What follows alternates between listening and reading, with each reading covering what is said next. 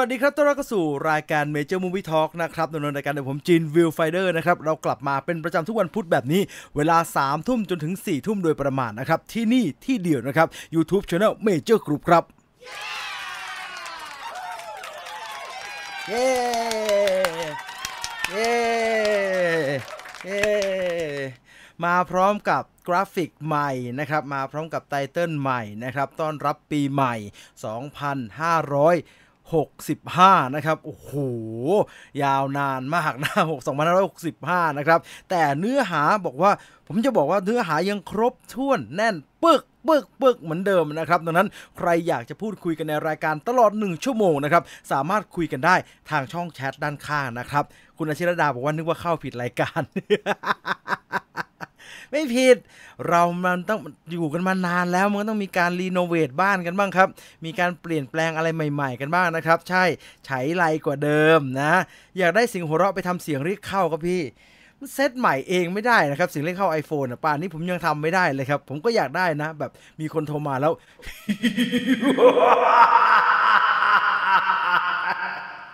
นึกว่ารายการมา ตกใจไตเติ้ลนึกว่าเข้าผิดไม่ผิดนะฮะ พลาดตลอดเลยเวลาสามทุ่ม ก็ไม่เป็นไรฮะขณะนี้เวลาสามทุ่มห้านาทีนะครับ ยังไม่ถือว่าพลาดอะไรมากมายนักนะครับ คุณหมีภู Doctor Strange trailer มีอะไรวิเคราะห์เยอะมาก อย่าไปเชื่อมันครับ อย่าไปเชื่อ เห็นไหมผมเขียนชื่อตัวเองผิดทุเรศหายเลย เออ บ้าบอคอแตกเออลืมตัว F ไปได้ไงนะฮะเออแล้วก็ไม่ อ๋อ มันไม่ใช่ มัน มัน มันมีปัญหาที่เรื่องฟอนต์ เดี๋ยว โอเค มันต้อง ต้องเป็นอย่างนี้ เอาอย่างนี้ไปก่อนแล้วกัน เอาอย่างนี้ไปก่อน เอาอย่างนี้ไปก่อน ใจเย็นๆนะ เดี๋ยวขยับ ขยับให้มันเข้าที่หน่อย อ่า ให้มันเข้าทางหน่อย โอเค เอา บานลงมาอีก โอเคเอาบานลงมาอีกมาเราไม่ยุ่งละเดี๋ยวลำบากนะฮะยังไงก็ต้องรับเข้าสู่รายการนะครับ เราอยู่กันตลอด 1 ชั่วโมงนะครับ เพิ่งดูสดครั้งแรกครับ เอ่อ อาขาคนดอยคนปลูกกาแฟมาเช่นเคยครับ คุณหนพิมมา คุณหนพิมมาปลูกกาแฟอะไรอะ บอกมั้งดิผมจะไปสั่งมากิน ผมอยากกินกาแฟกำลังอยากได้กาแฟใหม่ๆพอดีเลย พุธแล้วเหรอเนี่ยนึกว่าวันอังคาร วันนี้มันวันหยุดไงฮะมันก็เลยฟังแล้วสับสนวันสับสนคืนนิดหน่อย สวัสดีนะครับ คุณพงศธรพี่จีน Doctor Strange สองใครเป็นตัวร้าย ผมว่าเขายังไม่ปล่อยออกมาฮะหนังมาเวลนะ คุณอย่าลืมนะ มันทำคอนสเก็ปไม่ใช่สเก็ปมันทำ step แบบนี้บ่อยมากนะครับ ไอการปล่อยหนังตัวอย่างออกมาให้เราเห็น แล้วสุดท้ายตัวร้ายที่เราเห็นในตัวอย่าง ไม่ใช่ตัวร้ายที่เป็น เมนวิลเลนนะฮะไม่ใช่ตัวร้ายที่เป็นตัวร้ายหลักประจำเรื่อง เราเห็นมาโดยตลอดครับ ไม่ว่าจะเป็นไอออนแมนภาค 3 The Mandarin ก็ไม่ใช่ ตามมาด้วยกัปตันมาเวลก็ไม่ใช่ หรือล่าสุด Spider-Man No Way Home ก็ไม่ใช่ Spider-Man Homecoming ใช่ไหม Homecoming ใช่ แต่มันมีลูกสับขาหลอก Eternal ก็ไม่ใช่ เห็นไหมครับ มันมีลูกสับขาหลอกเต็มไปหมดดังนั้นอย่าไปไว้ใจอะไรเลยครับ หลอกทั้งหมดแน่นอนอย่างที่คุณ BB BB Link บอกมานะครับ มาแล้วลูกจ๋าสวัสดี มาเวลไม่มีอะไรเชื่อถือได้เลยครับ ไปดูเดสอนานมาสนุกน้อยกว่าภาคแรกแอบจืดนิดหน่อยนะครับ เพิ่งดูถอดรหัสจบไปเมื่อสักครู่เอง บอกแบบนี้เลยครับว่าใครเป็นแฟนเมเจอร์ทูเรทอ l k นะครับ สัปดาห์นี้ปล่อยมา 2 ตัวแล้วนะครับแหมตัวอย่างมันคึกคัก เพราะว่ามันเป็นช่วงเวลาของ Super Bowl เนาะ Super Bowl Super Bowl แข่งเนี่ยเขาก็ต้องมีการปล่อยตัวอย่างใหม่ ๆ มา เพราะว่า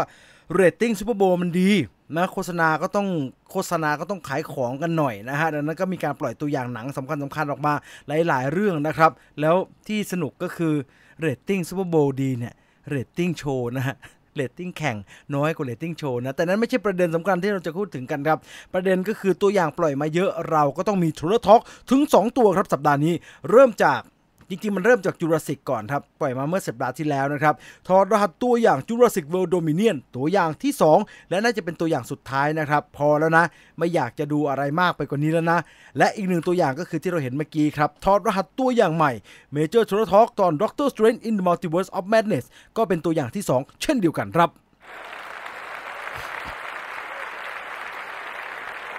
Jurassic World เพิ่มประเด็นอะไรไหมครับ ต้องบอกว่าตัวอย่าง Jurassic World เนี่ยสิ่งที่เพิ่มเติมมาคือส่วนของเนื้อเรื่องมากกว่าครับ เราได้เห็นว่าประเด็นเรื่องราวเขาจะออกมาในทำนองไหน เรื่องมันเกิดขึ้นห่างจาก Jurassic World Fallen Kingdom ภาคที่แล้วเนี่ยประมาณ 4 ปีแสดงว่าไดโนเสาร์เริ่มตั้งรกรากอยู่ในชุมชนมนุษย์แล้ว แล้วเขาจัดการกันยังไงไปประมาณนึงแล้วอะไรแบบนั้นน่ะเออเราได้เห็นเราได้เห็นอะไรทำนองนั้นครับไดโนเสาร์หลุดไปอยู่ตรงไหนบ้างแล้ว ธรรมชาติของยุคปัจจุบัน กับไดโนเสาร์จากโลกล้านปีมันมาปนกันเนี่ยมันจะออกมาเป็นยังไงเนี่ยเราพอได้เห็นในตัวอย่างบ้างเล็กน้อยนะครับคิดว่าตัวอย่างหมอแปลกมีความน่าเชื่อถือมากน้อยแค่ไหนครับ ในสายตาผมผมว่ามันไม่ได้ มันไม่ได้เรียกว่าไม่น่าเชื่อถือ จะเรียกว่าไม่ใช่เชื่อถือก็ได้นะฮะ ผมไม่เชื่อดีกว่าครับ พูดอย่างนี้ดีกว่า ฉันไม่เชื่อ ฉันไม่เชื่อแก แกโกหกฉันมาตลอด ฉันจะเชื่อแกทำไม ตื่นเต้นกับชาวซาเวียระวังไม่ใช่นะครับ คุณจะคิดยังไงอะ ถ้ามันเป็นพลาสติกสจวตแต่มันไม่ใช่ชาวซาเวีย คุณจะคิดยังไง ใช่ไหมถ้ามันเป็น Patrick Stewart นะไม่ผิดเพี้ยนเลยเพราะเสียงอาจจะใช่ Patrick Stewart แล้วก็ชื่อก็ปรากฏมาแล้ว แต่ว่ามันไม่ใช่มันเป็นใครก็ไม่รู้มันเป็นตัวอื่นอะคุณจะไม่ตกใจกว่านั้นเหรอ เออจูราสสิกจะมีภาคต่อไหมคะ Jurassic World เนี่ยจะจบตรงนี้แล้วครับ แต่ว่าหนังชุดจูราสสิกเนี่ยมันมา Jurassic Park สามภาค Jurassic World สามภาค คิดว่ายังไงก็คงจะต้องไปต่อครับ เพราะว่าณนะช่วงเวลานี้เนี่ยมันเป็นเวลาของการทำหนังออกมาในลักษณะนี้ครับทำเป็นจักรวาลทำเป็นภาคต่อทำไปอะไรแบบเนี้ยดังนั้นมันหยุดไม่ได้ฮะยังไงก็ต้องไปต่อกันนะครับเออไม่แน่ อะไรเนี่ยไม่แน่ของพวกที่นั่งบนบัลลังก์ตอนหมอแปลกโดนจับ อาจจะหมอแปลกจากจักรวาลอื่นมานั่งเรียงกันก็ได้ ไม่ได้ดิกแกรับหลายบทเกิน พี่จีนให้ใช่ครับ ให้กำลังใจคุณสรพงษ์ชาตรีด้วยนะครับแกป่วยพอสมควรนะครับ ได้ยินข่าวว่าเป็นมะเร็งสมองนะยังไงก็ให้กำลังใจกันใครอยากดูงานแกก็ไปหาดูได้นะครับหนังแกเล่นแต่ละเรื่องดีๆ ทั้งนั้นนะหมอแปลกจะรวบรวมแฟนตาซีโฟหรือเปล่านี่ บรรยากาศตอนนี้นะครับต้องเรียนแบบนี้ว่าบรรยากาศของหนัง Spider-Man ตอน No Way Home กำลังจะเข้าฉายเนี่ย เป็นอย่างนี้เป๊ะเลย มั่วซั่วไปหมดเลยเดากันเละเทะไอ้คาดเดา ไอ้บางคนก็คาดเดาไม่เป็น เจอเขาว่าอะไรมาก็ไปเมาว่าเป็นความจริงไปหมด เป็นทำนองนี้ฮะเลอะเลอะไปหมดงั้นจิตนิ่งๆครับผมแนะนำให้แบบนี้ครับว่าจิตนิ่งๆสมาธิดีๆ เพราะถ้าคุณจิตไม่นิ่งเนี่ย คุณจะหลงละเลงไปกับการนู่นนี่นั่นฮะนู่นนี่นั่นของบรรดาสาวกแฟนคลับมากมายได้ครับ ซึ่งไม่ดีต่อสุขภาพจิตนะฮะใจเย็นๆนะครับใจเย็นๆนะฮะใจเย็นๆกับข้อมูลที่ถาโถมเข้ามานิดนึงนะครับหมอแปลกมีความเป็นเฮโรนาเฮอร์เรอร์อ๋อเฮอร์เรนาอะไรวะเฮอร์เรอร์น่าดู เขียนสยองขวัญก็ได้มั้งครับ คุณยุทธพิชัย สยองขวัญก็ได้ ไม่กล้าคาดหวังเลย น่าจะหวังได้แหละฮะ มันเป็นแซมไรมี่กำกับเนาะ แต่ว่าไอ้เดาว่ามันจะเป็นแบบไหนผมว่าน่าจะลำบากแหละ สวัสดีครับพี่จีนทันสดอีกแล้ว สวัสดีนะครับ ยินดีมากๆที่มารอรายการสดนะครับ ย้ำเสมอนะครับว่ารายการสดของเรามาทุกวันพุธนะ เวลา3ามทุ่มจนถึง4ี่ทุ่มนะครับที่ YouTube Channel YouTube Channel Major Group แต่ว่าใครที่ไม่สะดวกฟังสดอยากจะฟังย้อนหลัง คลิปนี้ก็ยังจะไม่ใช่จะสดสิคลิปนี้ก็ยังจะค้างอยู่ที่ Major Group นั่นแหละครับ สามารถเข้ามาฟังได้นะครับ หรือถ้าสะดวกฟังเป็นเป็นรูปแบบพอดแคสต์ ประหยัดเน็ตอ่าถ้าใช้มือถือประหยัดเน็ตกว่า เพราะมันมีเสียงอย่างเดียวมันไม่มีภาพ เข้าไปที่สาวคลาวก็ได้ครับ แล้วก็เซิร์ชว่า w i l l f i n d e r w i l l f i n d e r แล้วสกู๊ป w i l l f i n d e r วะ sorry I cannot remember เซิร์ชว่า w i l l w i l l f i r e View Finder เฉยๆฮะ f i r e View Finder เฉยๆ คุณก็จะเจอกับช่องวิวไฟเดอร์ของ Scoop View Finder ที่มี คลิปอยู่ในนั้นมากมายนะครับ มีคลิปรายการหลายหลายรายการ มี playlist ให้ได้ฟังกันด้วยนะฮะ แล้วก็สามารถฟังได้ง่าย ๆ นะครับ ปิดจงปิดจออะไรได้เลยครับ เป็นรูปแบบของพอดแคสต์นะครับ ซึ่ง Major t o u r Talk Major No ซึ่ง Major Movie Talk ที่เป็นรายการสดเนี่ย ก็จะถูกบรรจุอยู่ใน Viewfinder Podcast ด้วยเช่นเดียวกันนะครับใครติดตามอยู่ก็ขอขอบคุณนะครับเอ่อ Uncharted สนุกโคตรสนุกเลยพี่ออสการ์ Best Picture เลยโอ้ดีใจที่ได้ยินแบบนี้ ดีใจที่ได้ยินแบบนี้ เพราะว่าคะแนนวิจารณ์มันไม่ดีนะพูดกันตามตรงก็หวั่นใจชำรุดมนุษย์ข้างคาวอยู่เออเมื่อสัปดาห์ที่แล้วเนี่ยพอนักวิจารณ์เริ่มวิจารณ์กันเนี่ยคะแนนมันอยู่แบบสองดาวอะไรแบบเนี้ยครับ ผมก็ใจคอไม่ดี แต่ว่าจะว่าไปแล้วความจริงหนังผจญภัยแล้วก็ไม่เป็นไรไหมเนี่ยฮะเนี่ยมันน้อยไปนิดหนึ่งก็ แอบลุ้นๆอยู่เหมือนกัน แต่เดี๋ยว อันนี้เรารอดูของจริงดีกว่า เพราะว่าถ้าเป็นคะแนนฝั่งนักวิจารณ์อะแค่มันแค่มันแบบซ้ำซากขนบเดิมหน่อยเขาก็ไม่ค่อยชอบแล้วครับ แต่ว่าไม่เป็นไรเราคนดูบางอย่าง ผมว่าเราซ้ำได้ ถ้ามีชาวซาเวียจะนั่งรถ ถ้ามีชาวซาเวียก็ต้องนั่งรถครับ แต่ผมว่ามันอาจจะไม่ใช่ชาวซาเวีย เกือบหลงละเลงไปแล้วค่ะ อย่าระวังนะครับ ระวังจะหลงเลงไปกับข้อมูลสารสารต่างๆ นะ ตอนแรกกังวลว่าหมอแปลก จะปังสู้สไปเดอร์แมนได้ไหมพอดูตัวอย่าง โอ้โห แม่เจ้า ผมจะเตือนเอาไว้แบบนี้อย่างหนึ่ง เพราะว่าเดี๋ยววันนี้จะพูดถึง Doctor Strange ต่อด้วย ย้ำว่าเราเนี่ยถอดรหัสกันไปเรียบร้อยแล้วนะครับในท r ลเลอร์ทอ l k แต่ว่ามันมีเรื่องให้เก็บตกครับ มันมีรายละเอียดอื่นๆ อีกมากมายที่เขาคุยกันในโซเชียลมีเดียดังนั้น ผมก็เลย ถือว่าเป็นข้อมูลที่ต่อเนื่องมาจาก Major t e r r o Talk ก็แล้วกัน ใครดูแล้วมาคุยกันต่อได้ เพราะว่าเราจะมีการเก็บรายละเอียดตัวอย่าง Doctor Strange Multi in the Multiverse of Madness กันวันนี้ครับผมขอเอื้อมไปเอายาฉีดคอแป๊บนึงนะฮะ ใครรู้สึกว่า เอ๊ะทำไมเสียงนี่ไกลๆไปก็ ผมเดินออกมาจากไมโครโฟนแป๊บหนึ่งแต่ผมไม่หยุดพูดนะครับ ย้ำว่าคุณยังอยู่กับรายการ w i l f i d e r ไม่ใช่ w i l f i d e r สิ Major Movie Talk นะครับเป็นประจำทุกสัปดาห์แบบนี้กับผมจีน w i l f i d e r นะครับเอาจริง ๆ ถ้าไม่ใช่ช่องพี่ทำผมจะหลบจนกว่าจะได้ดูหนังในโรงเลย ผมไม่สปอยนะ ผมไม่สปอยแม้ว่าความการคาดเดาบางอย่างมันจะ มันจะตรงบ้างโอ้ยยาพ่นคออันนี้อร่อย มันจะตรงบ้างก็ไม่ถือว่าเป็นการ spoil นะ พี่จีนคิดว่าอีกกี่ปีจะมี Avengers ภาคใหม่ครับ ผมว่าอีกพอสมควรนะ น่าจะอีก 3 ปีเป็นอย่างต่ำถ้าได้ยินมาไม่ผิดนะ แอดมินเตือนนะฮะ ว่าถ้าสแปมมาแวบๆมาก็นิ่ง ๆ ไว้ไม่ต้องไปยุ่งกับมันนะครับ แอดมินจะเข้าไปจัดการบล็อกมันเองนะครับ หมอแปลกมี 4 คนครับจักรวาลหลัก Defender Zombie แล้วก็หมอแปลกตัวร้ายที่มาจาก What If ใช่ไหมอันเนี้ยผมว่าคุณสันสันชัย คุณสันชัย ชัยรัก เขาเรียกว่า งับเหยื่อของ MCU งับเหยื่อของ Marvel Studio เข้าเต็มปากเลยครับ ถ้าเป็นปลาก็ตะขอติดเต็มเหงือกแล้วฮะเขาเรียกว่าฮุบเหยื่อ จริงๆครับ ผมไม่ได้ว่านะครับ แต่ว่ามันเป็นอย่างนั้น เขาอะวางไอเนี่ยสี่ตัวเนี่ยให้เราเห็นแบบจงใจ เหมือนที่เขาทำกับเราใน Spider-Man เนี่ยครับ ผมอะ่ะ ผมจะไม่งับ ผมจะไม่ฮบนี่ไม่ กูไม่ใช่ปลาหมอ อย่าไปเชื่อเขา เขาหลอกให้ลวง ให้เจ็บช้ำ พี่รอหนังเรื่องอะไรบ้างปีนี้ เออ ยังไม่มีเลยนะ โลโก้รายการเปลี่ยนไป นึกว่าเข้าช่องผิดบอกย้ำอีกทีก็แล้วกันนะครับ เรามีการrenovate บ้านเรา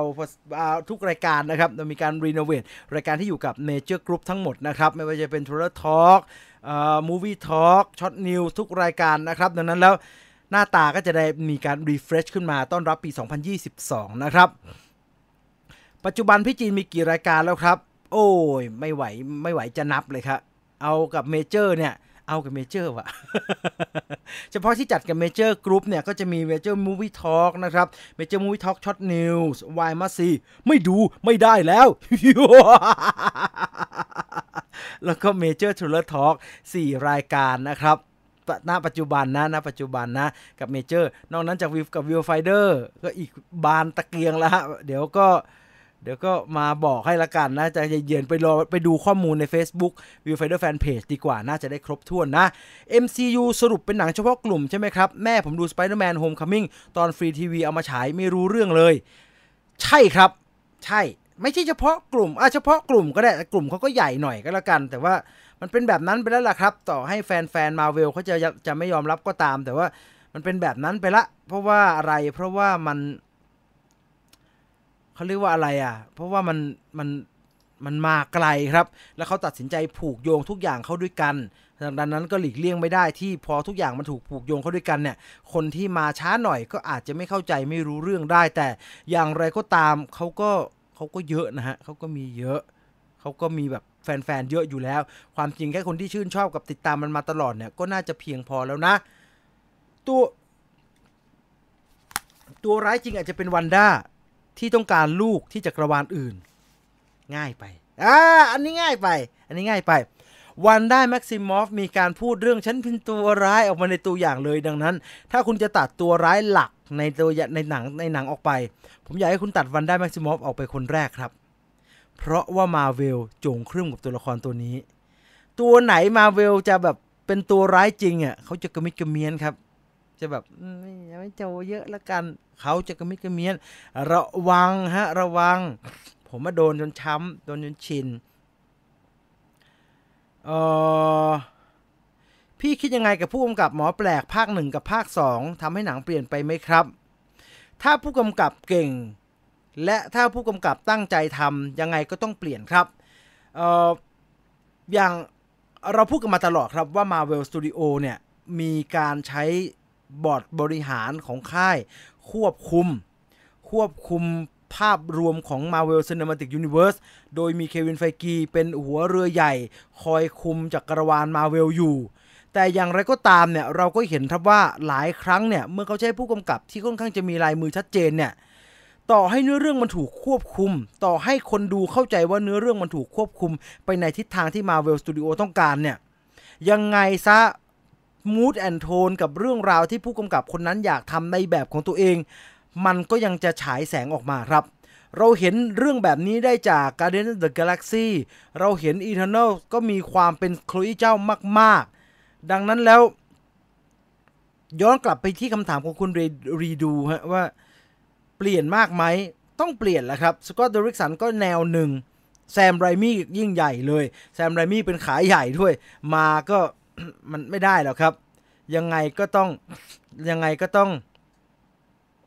มีความเป็นตัวของตัวเองอยู่ในนั้นให้ได้ เปิดโหวตตัวร้ายกันครับพี่โหวตว่าอะไรดีครับ ผมยังนึกโหวตไม่ออกอะติโหวตอะไรดีอะโหวตตัวร้าย อ๋ออ่าอ่าอ่ากระแดะกระแดะกระแดะกระแดะกระแดะสนุกดีเหมือนกันสนุกดีเหมือนกันโหวตอย่างนี้แล้วกัน ผมจำไม่ได้มันมีใครโผล่มาในนั้นบ้างอะ อ๋อได้ได้ได้ได้ได้ได้ เราจะโหวตว่าคุณคิดว่าใคร อุ้ยไม่ใช่นี้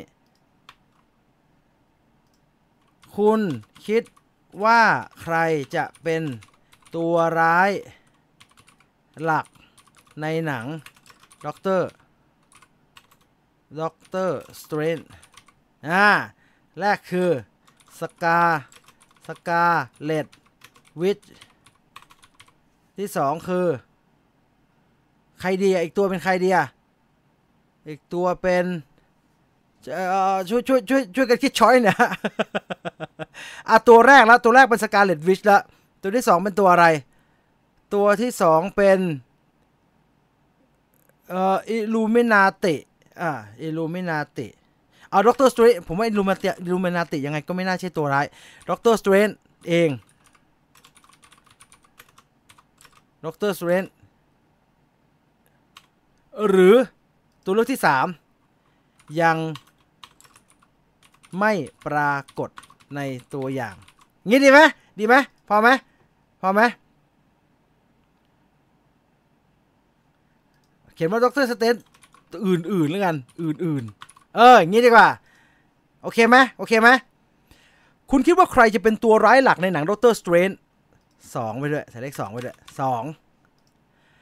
Scarlet Witch Doctor Strange ตัวอื่นๆ หรือว่าตัวร้ายตัวนั้นยังไม่ปรากฏในตัวอย่างอ่าผมว่าอันนี้ดีอันนี้ดี อันนี้ดี เออมันมี Nightmare ด้วยอะแต่ Nightmare มันก็ยังไม่เห็นมั้งว่องค่ะ เพิ่มตัวเลือกอีกก็ได้อะเพิ่มตัวเลือกอีกเพิ่มตัวเลือกอีก ใส่ Nightmare ไปด้วยกันไนท์แมร์ N I G H อ่าใส่ Nightmare ไปด้วย พอไหม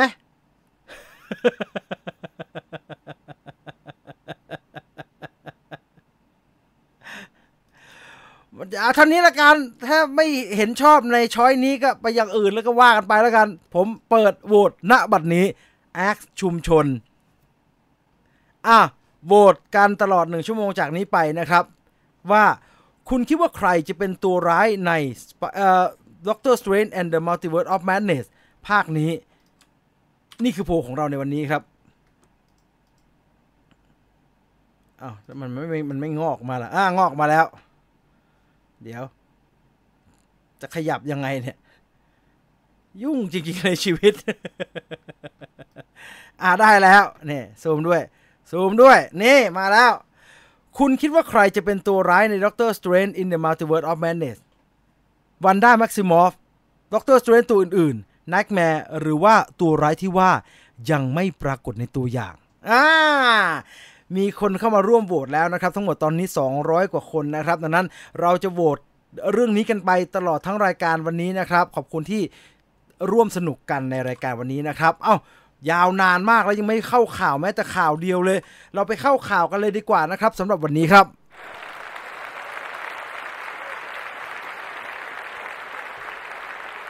คุยเรื่องดรสเตรนกันมาเรื่อยๆ ตั้งแต่เปิดรายการนะครับ ดังนั้นเรื่องแรกที่เราจะต้องคุยกันยังไงก็ต้องเป็นดรสเตรนนี่แหละครับเอ่อ เอาเราทำเมเจอร์ท r ร์ทอ l k ไปแล้วนะฮะเราทำเมเจอร์ท r ร์ทอ l k ไปแล้ว แล้วก็มีการพูดถึงรายละเอียดที่เราเห็นในตัวอย่าง แต่ว่าอย่างไรก็ตามเนี่ยมันยังมี detail เล็กๆ น้อยๆ อื่นๆ อีกมากมายครับ ที่เราได้เห็นในตัวอย่างแล้วมันก็น่าจะพูดถึงว่าเอ๊ะหลายอย่างที่ปรากฏมาเป็นรายละเอียดเนี่ยมันน่าจะบอกอะไรกับเราได้บ้างเกี่ยวกับเรื่องราวที่เรากำลังจะได้ดูใน Doctor Strange and in the Multiverse of Madness ภาคนี้นะครับ เรื่องแรกก็คือเรื่องของตัวละครวันด้าแม็กซิมอฟครับ เราทราบดีครับว่าวันด้าแม็กซิมอฟเนี่ยเธอกลายเป็น Scarlet Witch ไปเป็นที่เรียบร้อยแล้วจากซีรีส์ WandaVision อันนี้เป็นอีกหนึ่งสิ่งที่ยืนยันนะครับว่า โอ้โหจักรวาลมาเวลช่างเชื่อมต่อเชื่อมโยง และมีความต่อเนื่องแบบเรื่องต่อเรื่อง ไม่เฉพาะกับภาพยนตร์ยังต้องเหนื่อยไปเก็บซีรีส์ด้วย ไม่อย่างนั้นคุยคุณจะดูจักรวาลนี้ ไม่รู้เรื่องแน่นอนฮะอันเนี้ยเหนื่อยมาก แต่ผมดูแล้วไม่มีปัญหานั้นดังนั้นแล้ว เรารู้ดีว่า Scarlet Witch มาแล้ววันด้าแม็กซิมอฟไปแล้ว เธอเกิดคอน FLICT ในชีวิตขนาดใหญ่เลย แล้วตอนจบซีรีส์เนี่ย เราก็เห็นว่าเธอพยายามทำอะไรบางอย่างอยู่ แล้วเธอก็กลายเป็น Scarlet Witch แต่ที่น่าสนใจก็คือ ตอนจบซีรีส์วันด้าวิชั่นตอนเธอกลายเป็น Scarlet Witch ไปเรียบร้อยแล้วเนี่ย เราเห็นฮะว่าปลายนิ้วของเธอ ยังเป็นนิ้ว Elizabeth Elizabeth Olsen วันนี้วันเกิดเธอนะฮะ นิ้วเรียวยาว สวยเล็บเล็บไม่มีอยู่ แต่แต่ถ้าเรามาดูในตัวอย่างด็อกเตอร์สเตรน and the Multiverse of Madness เราจะเห็นครับว่า ปลายนิ้วของวันด้าแม็กซิมอฟเริ่มมีสีดำแล้วครับ นิ้วของวันด้าเป็นสีดำเพราะว่าอะไร พูดง่าย ๆก็คือเธอเข้าไปยุ่งเกี่ยวกับเรื่องของเวทมนต์แหละครับ เธอวิชคราฟมากขึ้นเรื่อยๆ ตอนเธอเป็นสกาเลตวิชเฉยๆเนี่ย ตอนเธอเป็นวันด้าเฉยๆเนี่ย เธอยังไม่ได้ไร้มนต์อะไรนะครับ เธอก็ใช้พลังที่เธอมีนั่นแหละ แต่เมื่อมีการร่ายมนต์ต่างๆ นานาเนี่ย เราเห็นว่าตัวละครแม่มดในจักรวาลมาเวลเนี่ย นิ้วจะกลายเป็นสีดำครับ เพราะว่าก่อนหน้านี้ Agatha Agatha Harkness เนี่ย ตัวร้ายของ WandaVision เนี่ย ก็นิ้วดำเหมือนกันฮะ นิ้วดำเหมือนกัน ไม่ได้ทาเล็บครับ เป็นสิ่งที่แม่มดเป็น เป็นสิ่งที่แม่มดเป็น ดังนั้นระหว่างทางหลังจากตอนจบ WandaVision จนมาถึงเรื่องราวที่เราจะได้ดู Doctor Strange in the Multiverse of Madness อันนี้เราพูดได้เลยชัดเจนครับว่า Wanda Maximoff คงไปผ่านอะไรมาเยอะ Wanda Maximoff คงจะ กลายเป็นกำลังจะกลายเป็นอะไรบางอย่าง แต่ไอสิ่งที่ Wanda จะกลายเป็นเนี่ยความเป็น Scarlet Witch ของเธอเนี่ยมันจะกลายเป็นภัยร้ายภัยคุกคามใหญ่โตอะไรหรือเปล่าเนี่ย อันนี้ไม่แน่ใจครับ เอารอดูต่อไปก็แล้วกันนะครับ เรื่องแรกมาจากประเด็นที่มันเกี่ยวกับปลายนิ้วสีดำของ Wanda Maximoff ครับ ตามมาด้วยอีกเรื่องหนึ่งครับ อันนี้ทุกคนก็พูดกันเยอะมากเลย คือมันมีฉากที่ Doctor Strange โดนจับ ก็ค่อนข้างชัดเจนแล้วครับ ว่าแกโดนจับมาโดยคนที่เป็นทำทำกลุ่ม กลุ่มบุคคลที่ทำหน้าที่ดูแลจักรวาลโดยรวม รวมถึงดูแลความเรียบร้อยของ multiverse นั่นก็คือกลุ่มยอดมนุษย์ที่เขาเรียกว่าอิลูมิเนตินะครับอิลูมิเนติเนี่ยอิลูมินาติเนี่ยเป็นกลุ่มยอดมนุษย์ที่มาตั้งแต่ comic แล้วล่ะครับ แล้วก็เป็นกลุ่มที่มีการรวมเอาซูเปอร์ฮีโร่ที่มีพลังแบบ superpower มากๆอะ่ะมาอยู่ในกลุ่มเดียวกันครับ เพื่อที่จะทำหน้าที่นี้ เราก็จะเห็นว่าจะมี Namor Sub-Mariner Black Bolt Iron Man Reed Richards หรือว่า Mister Fantastic Doctor Strange แล้วก็ Professor X Xavier นะครับ อยู่ใน Illuminati นะฮะ ดังนั้นพอเกิดช็อตนี้ขึ้นมาช็อตที่ Doctor Strange เดินเข้าสู่บัลลังก์การพิพากษา คนเขาก็เดากันใหญ่ครับว่า ประทานโทษนะ ไอ้เฮียนี่ใคร ไอ้เฮียนี่ใคร ไอ้นี่ผมยาว ใช่อันนี้ใคร คือเดากันกระทั่งว่าตัวเนี่ยฮะ ที่นั่งอยู่เนี่ย ฉันว่านี่ต้องเป็น Dr. Reed Richards แน่ๆ อันเนี้ยผมก็งงๆนะครับว่าสื่อต่างประเทศที่ฟันธงอะว่า this is Reed Richard เนี่ย เฮ้ย มันเห็นอะไร แขนยืดเหรอ ขายืดเหรอ มันไม่เห็นอะไรเลย มันดำดำเงาเงาแต่ เป็นอิลูมิเนติแน่นอนร้อยเปอร์เซ็นต์นะครับ ซึ่งก่อนหน้านี้เนี่ย นี่คือโลโก้อิลูมิเนติให้ดูเป็นโลโก้ที่อยู่ในหนังสือการ์ตูน ก่อนหน้านี้ Marvel Cinematic Universe ก็เคยปูทางเรื่อง Illuminati มาแล้วครับ อย่างที่เราบอกครับว่าคนก่อตั้ง Illuminati เนี่ย มี Iron Man หรือว่า Tony Stark อยู่ในนั้นด้วย ใน Iron Man 2 ครับ มันมีฉากที่ Tony Stark หยิบโทรศัพท์ หยิบโทรศัพท์ของตัวเองขึ้นมาฝามามามามาใช้งานระหว่างที่ประชุมอะไรบางอย่างอยู่ แล้วเราก็เห็นครับว่ามันมีไอคอนที่แกเอาไว้ใช้ติดต่อนะครับ เอาไว้ใช้ติดต่อ ติดต่อก็จะมีโน่นนี่นั่นให้คลิกกันนะครับหนึ่งในนั้นก็จะมีโลโก้อันนี้อยู่ ซึ่งชัดเจนครับ นี่คือชิลใช่ไหมนี่คือโทรหาชิลก็กดอันนี้ อันนี้คือโทรหา Illuminati เพราะมันคือโลโก้เดียวกันครับ แต่บอกแบบนี้นะครับว่ามาเวลไม่วางแผนยาวขนาดนั้น คือมันเป็น easter egg ที่เขาเคยใส่เอาไว้ใช่ไหม ใช่ แต่แต่เขาไม่ได้วางแผนไว้ว่าจะใช้หรอกครับ เขาก็ใส่ใส่เอาไว้ก่อน เผลอๆตอนนั้นน่ะใส่แบบหนุกๆ เพราะว่ามัน Iron Man 2นะครับ มันหลายปีมากแล้วนะ ดังนั้นเราก็เห็นครับว่าระหว่างทาง Marvel Cinematic Universe เนี่ยเขาปรับเปลี่ยนตลอดเวลาครับ ดังนั้นแล้วถึงแม้ว่าจะมีการใส่เอาไว้เป็น 10 ปีครับ แต่ก็ไม่ได้เป็นการบ่งชี้นะครับว่า แผนที่ถูกวางไว้ณวันนั้น มันกำลังจะถูกเอามาใช้ณวันนี้ ไม่น่า อันนี้ผมว่าไม่น่าใช่ครับ น่าจะแค่ ใส่แปะๆเอาไว้ก่อน ใช้ไม่ใช้เดี๋ยวว่ากันอีกที แต่สุดท้าย 10 ปีผ่านไป 10 ปีผ่านไป เขาก็ได้เอาเรื่องนี้มาใช้จริง ๆ ครับเอาประเด็นต่อมาครับ อันนี้ก็กลายเป็นเรื่องเป็นราว โอ้ยพูดกันราวกับว่าเราเห็นหน้ากันแล้วจะจะ shot Illuminati เมื่อสักครู่ที่เดิน Dr. Strange เดินเข้ามา มีการตัดกล้องกลับมาผ่านหลังของกลุ่มคนที่เป็นคนพิพากษาครับ คือจริง ๆ อะ มันก็บอกไม่ได้นะฮะว่า หัวกระบาลที่เป็น foreground อยู่เนี่ยเบลอเบลอเนี่ยเอ่อมันเป็น Doctor Xavier มันเป็น professor เอ็กซาเวียผมเองผมว่าเบลอว่ะ เราเห็นแค่หูยังไม่หูเลยอะ่ะ มันเบลอ มันมันมันชักชัดตื้นมากเลยมันไม่เห็นอะไรเลย เห็นเสื้อสีดำคือพอเห็นเสื้อสีดำเนาะเขาก็คลุมกันไปก่อนว่า เฮ้ย สูท Dr. X ไง สูท Professor X ไง แกใส่สูทดำ แล้วก็เห็นไหมไททอยไม่มีผมไง ใช่แน่นอน ต้องเป็นหัวโลนแล้วก็มีเสียงพูดขึ้นมานะครับ ซึ่งเขาก็บอกว่าเป็นเสียงของพระติกสจวตแน่นอน ไอ้ผมเองอะเอ่อถ้ายังไม่มีการยืนยันนะถ้ายังไม่มีการยืนยันว่าอ่ามี Patrick Stewart มาเล่นในบทของ Professor Xavier เรียบร้อยแล้วใน Doctor Strange ผมก็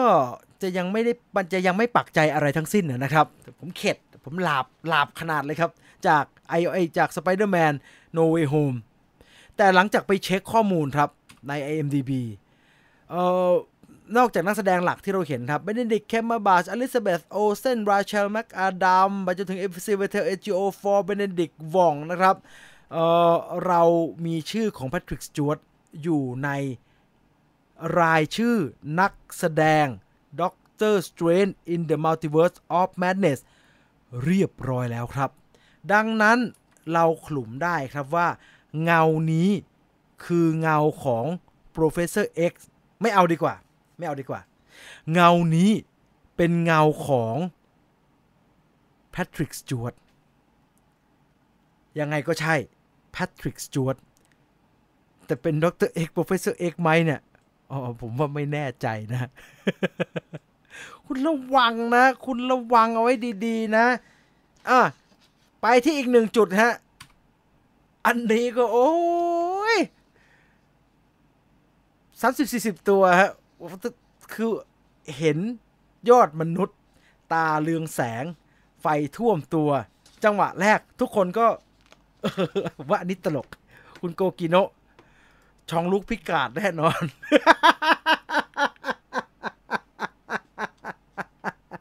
ชิบหาย เออ โอเคมันข้ามบริษัทหน่อยก็เถอะ แต่ซื้อ ผมซื้อ ผมซื้อหันมาเป็นสกอตตี้ give me two beam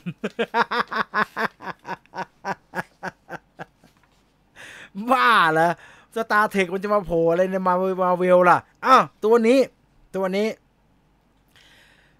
ไฟท่วมแบบนี้ จังหวะแรกที่ทุกคนดูตัวอย่างแบบยังไม่ได้มีการกดพอสยังไม่มี 4K ให้เห็นรายละเอียด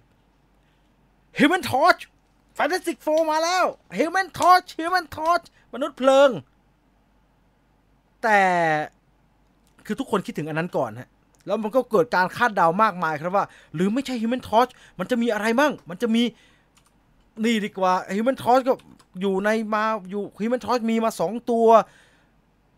เออหรือจะเป็นตัวอื่นเออมีใครเป็นไปได้อีก ไฟทุกท่วมแบบนี้กับตันมาเวลไง หรือจะเป็นไอออนแมนเขาเรียก Superior Iron Man เป็น Iron Man ตัวร้าย มาจากจักรวาลอื่นไง มีการคาดเดามากมายครับ เมื่อเห็นตัวละครไฟลุกท่วมแบบนี้ มีกระทั่งบอกว่า อ๋อไม่ใช่ใครหรอก America Chavez ตัวละครใหม่ที่จะเป็นตัวละครสำคัญของของหนังภาคนี้ แต่สุดท้ายแล้วนะครับ สิ่งที่เราค่อนข้าง confirm ก็คือ ใช่ครับ เธอคือไม่น่าจะผิดพลาด น่าจะเป็น Rambeau แต่จะเป็น Maria Rambeau หรือ Monica Rambeau อันนี้ผมไม่ฟันธง มันมีสองทฤษฎีครับ ทฤษฎีแรกก็คือ เฮ้ย คิดง่าย ๆ สิ อย่าไปคิดซับซ้อน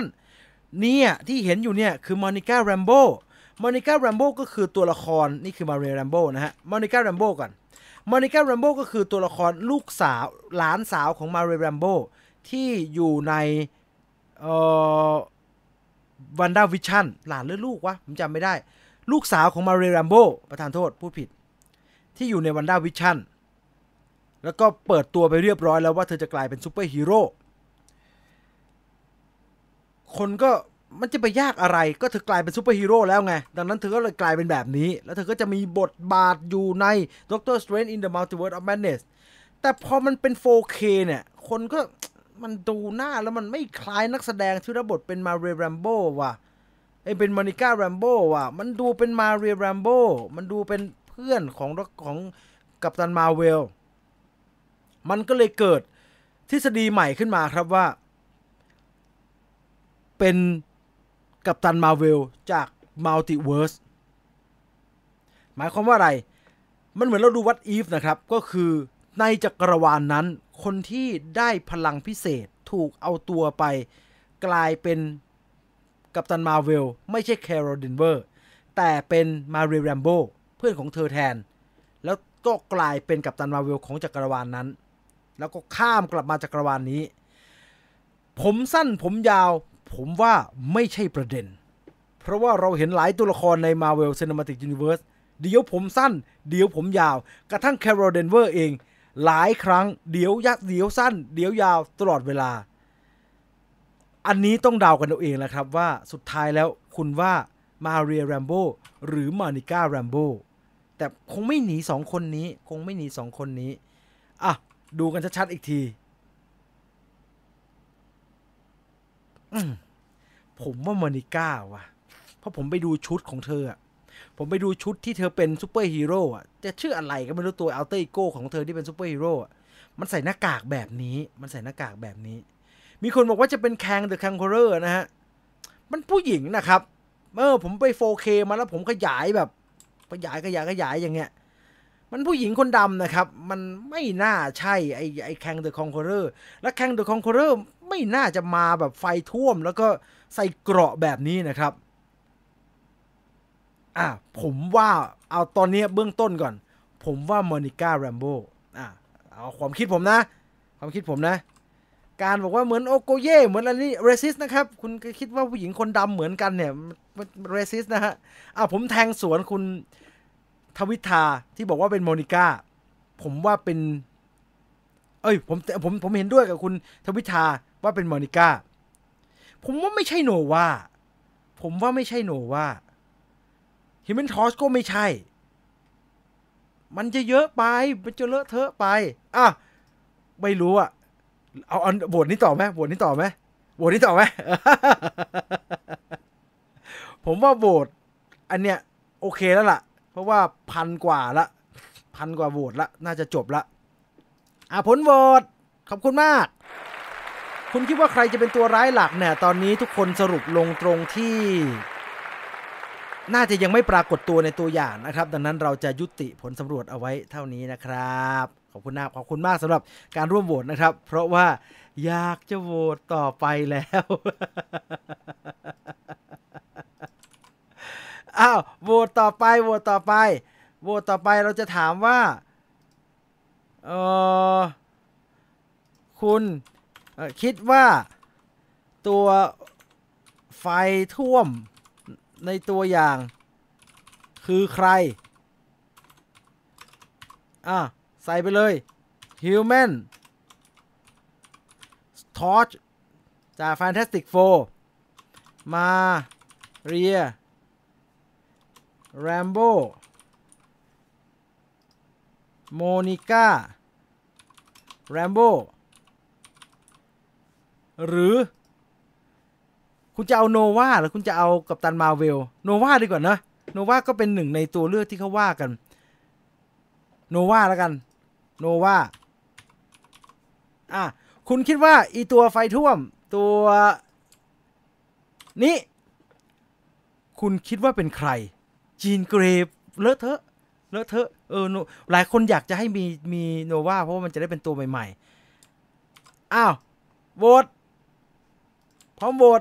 choice นี้นะครับ คิดว่าตัวไฟท่วมในตัวอย่างเนี่ยไอตัวไฟลุกเนี่ย เป็นใครเฮม n นทอ c มาเร r รมโบมอนิก้าแรมโบหรือว่าโนวาใส่ว่าแม่ใส่ว่าแม่กับลูกไปไหนไหมแม่จะได้ไม่งงเผื่อใครจะเผื่อใครแบบว่ามอนิก้าตัวไหน Maria ตัวไหนอ่าใส่อย่างนี้จะได้เข้าใจง่ายๆ ว่า Maria Rambeau คือแม่Monica Rambeau คือลูกโอ้แม่งมี Superior Iron Man เข้ามาอีก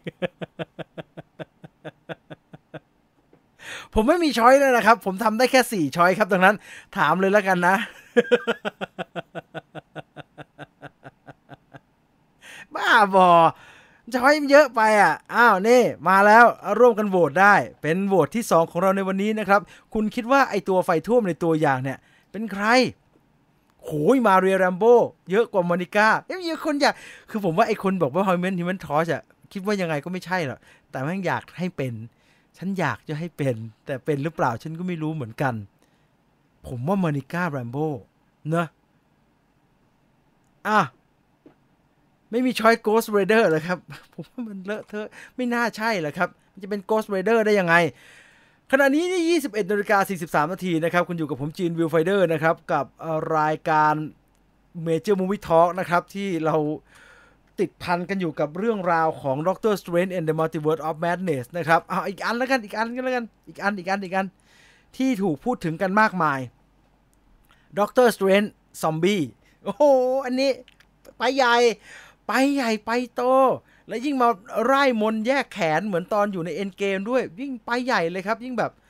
เฮ้ย อะไรมากมายวะเนี่ย ตั้งแต่ต้นทางที่เราดูตัวอย่างมาแล้วครับ เราจะเห็นว่าตัวอย่าง Doctor Strange and the Multiverse of Madness ตัวนี้เนี่ย มัน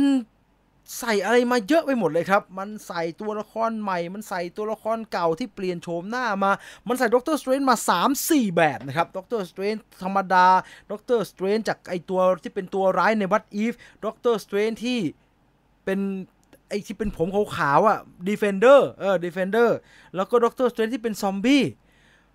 แล้วนอกจากนั้นนี่แค่ part Doctor Strange มี 4 ตัวนะครับ แล้วยังอื่นอีกมากมายมหาศาลไปหมดครับ มันก็เลยชวนให้แบบ เฮ้ย แซมไรมี่ เยอะไปไหมผมว่ามันเยอะไปหน่อยไหมมันมากมายมหาศาลอะ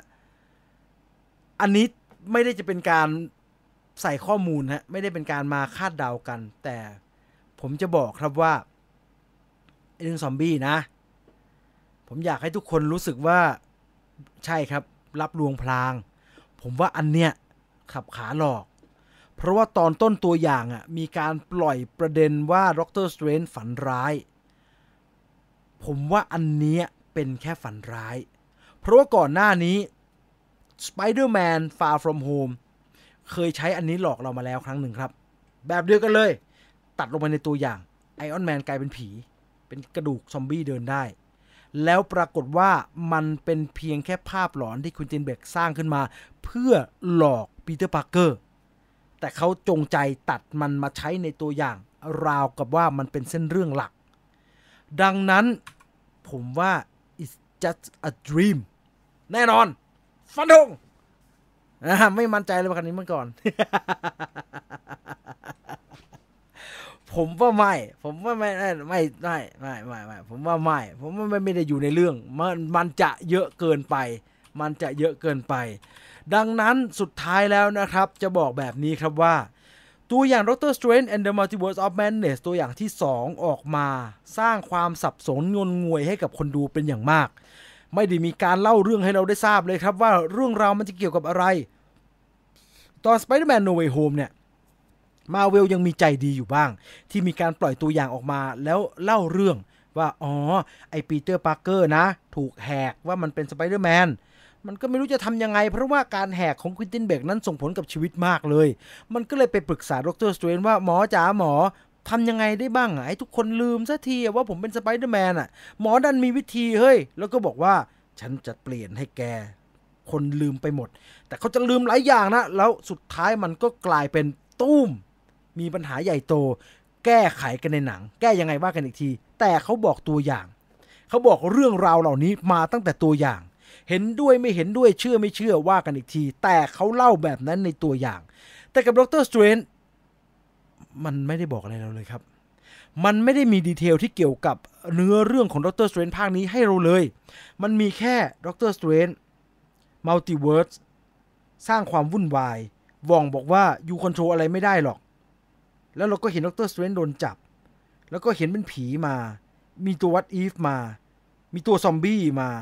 มี Defender มา มีไอ้ลูกตามาไอ้เขาควายมา และเหี้ยห่าอะไรก็ไม่รู้เยอะแยะไปหมดเลยครับ ประทานโทษ ซึ่ง สิ่งที่มาเวลเป็น เอ่อ ผมว่า ถ้าเราย้อนกลับไปดูงานของ Marvel Cinematic Universe ตั้งแต่ Iron Man ภาคแรก มาจนถึง Spider-Man No Way Home เรื่องล่าสุด หนังมาเวลไม่เคยซับซ้อนเกินไปครับ ต่อให้ตัวอย่างเขาจะพยายามซับซ้อนขนาดไหนก็ตาม อันที่เราเห็นได้ชัดที่สุดก็คือ Spider-Man No Way Home นี่แหละ เหมือนจะซับซ้อน เหมือนจะมีการ เฮ้ย มัน Multiverse เลยนะ มันจะกลายเป็นแบบ Tenet Interstellar เลยไหม ไม่ครับ ไม่ หนังมาเวลผมพูดแบบผมว่าผมพูดแบบนี้ได้ หนังมาเวลไม่น่าจะกล้าทำให้มันกลายเป็นขนาดนั้น โลกิเป็นหนึ่งในตัวอย่างที่เป็นอย่างนั้นด้วยเช่นเดียวกัน โลกิก็เอื้อสู่การนำไปสู่ความวุ่นวายอันมหาศาลครับ แต่สุดท้าย โลกิก็รวบประเด็นที่มันควรจะวุ่นวาย ให้กลายเป็นเรื่องง่าย ๆ เพื่อเล่าให้คนเข้าใจได้ง่ายกว่าการพยายามทำให้มันซับซ้อนแบบที่คริสโตเฟอร์โนแลนชอบทำ มาเวลไม่เคยมีเจตนาทำให้หนังของตัวเองซับซ้อนครับ ดังนั้นแล้ว เราเห็นรายละเอียดของ Doctor Strange and the Multiverse of Madness มันดูแล้วมันควรจะซับซ้อน มันดูแล้วมีการใส่อะไรต่อมีอะไรลงมาเต็มไม่หมดเลย มันน่าจะงงนะ มันน่าจะแบบสลับซับซ้อนมาก เราจะต้องมีสมาธิในการชมมาก ใช่ครับตัวอย่างมันบอกเราว่าจะเป็นแบบนั้น Eternals เองก็เป็นตัวอย่างที่เราเห็นว่ามันน่าจะซับซ้อน แต่สุดท้ายมันก็ไม่ได้ซับซ้อนอะไรเลยครับ มันก็แค่นั้นเอง ความจริงพล็อตแบบ Eternal เนี่ย ถ้าทำให้ยุ่งยุ่งกว่านั้นเยอะครับ ไอ้นั่นถือว่าแบบ ถ้าใครใครคาดหวังความสลับซับซ้อนอะ่ะ ผมว่าจะผิดหวังเลย Eternal อะ เพราะว่าสุดท้ายมันลงเอยด้วยอะไรง่าย ๆ ก็แค่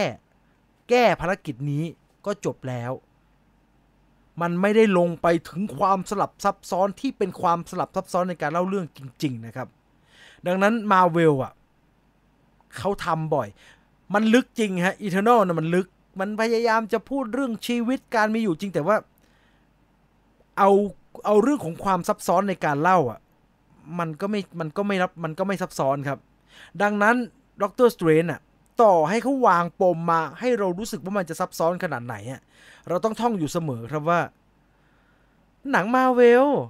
มันคงไม่ไปไกลขนาดนั้นหรอกผมว่านะครับ ก็คงจะอยู่ในขอบของหนังที่สนุกบันเทิง ตามติดได้ง่าย และเนื้อเรื่องไม่สลับซับซ้อนจนเกินไปนัก เพราะว่าเขากินกลุ่มคนดูกว้างนะครับ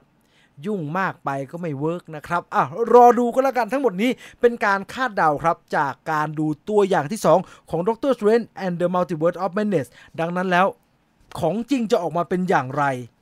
รอดูหนังเต็มๆ ก็แล้วกันครับ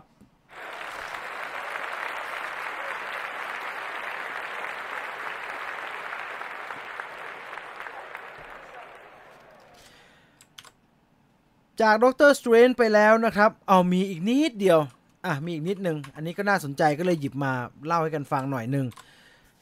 คือเรารู้ว่าเขาเปลี่ยนผู้กำกับ Scott Derrickson ออกไป เขาเป็นคนทำ Doctor Strange ภาคแรก แล้วเจ้าตัวก็ไม่ได้ทำต่อ เพราะว่า Creative Idea ไม่ตรงกับ Marvel Studio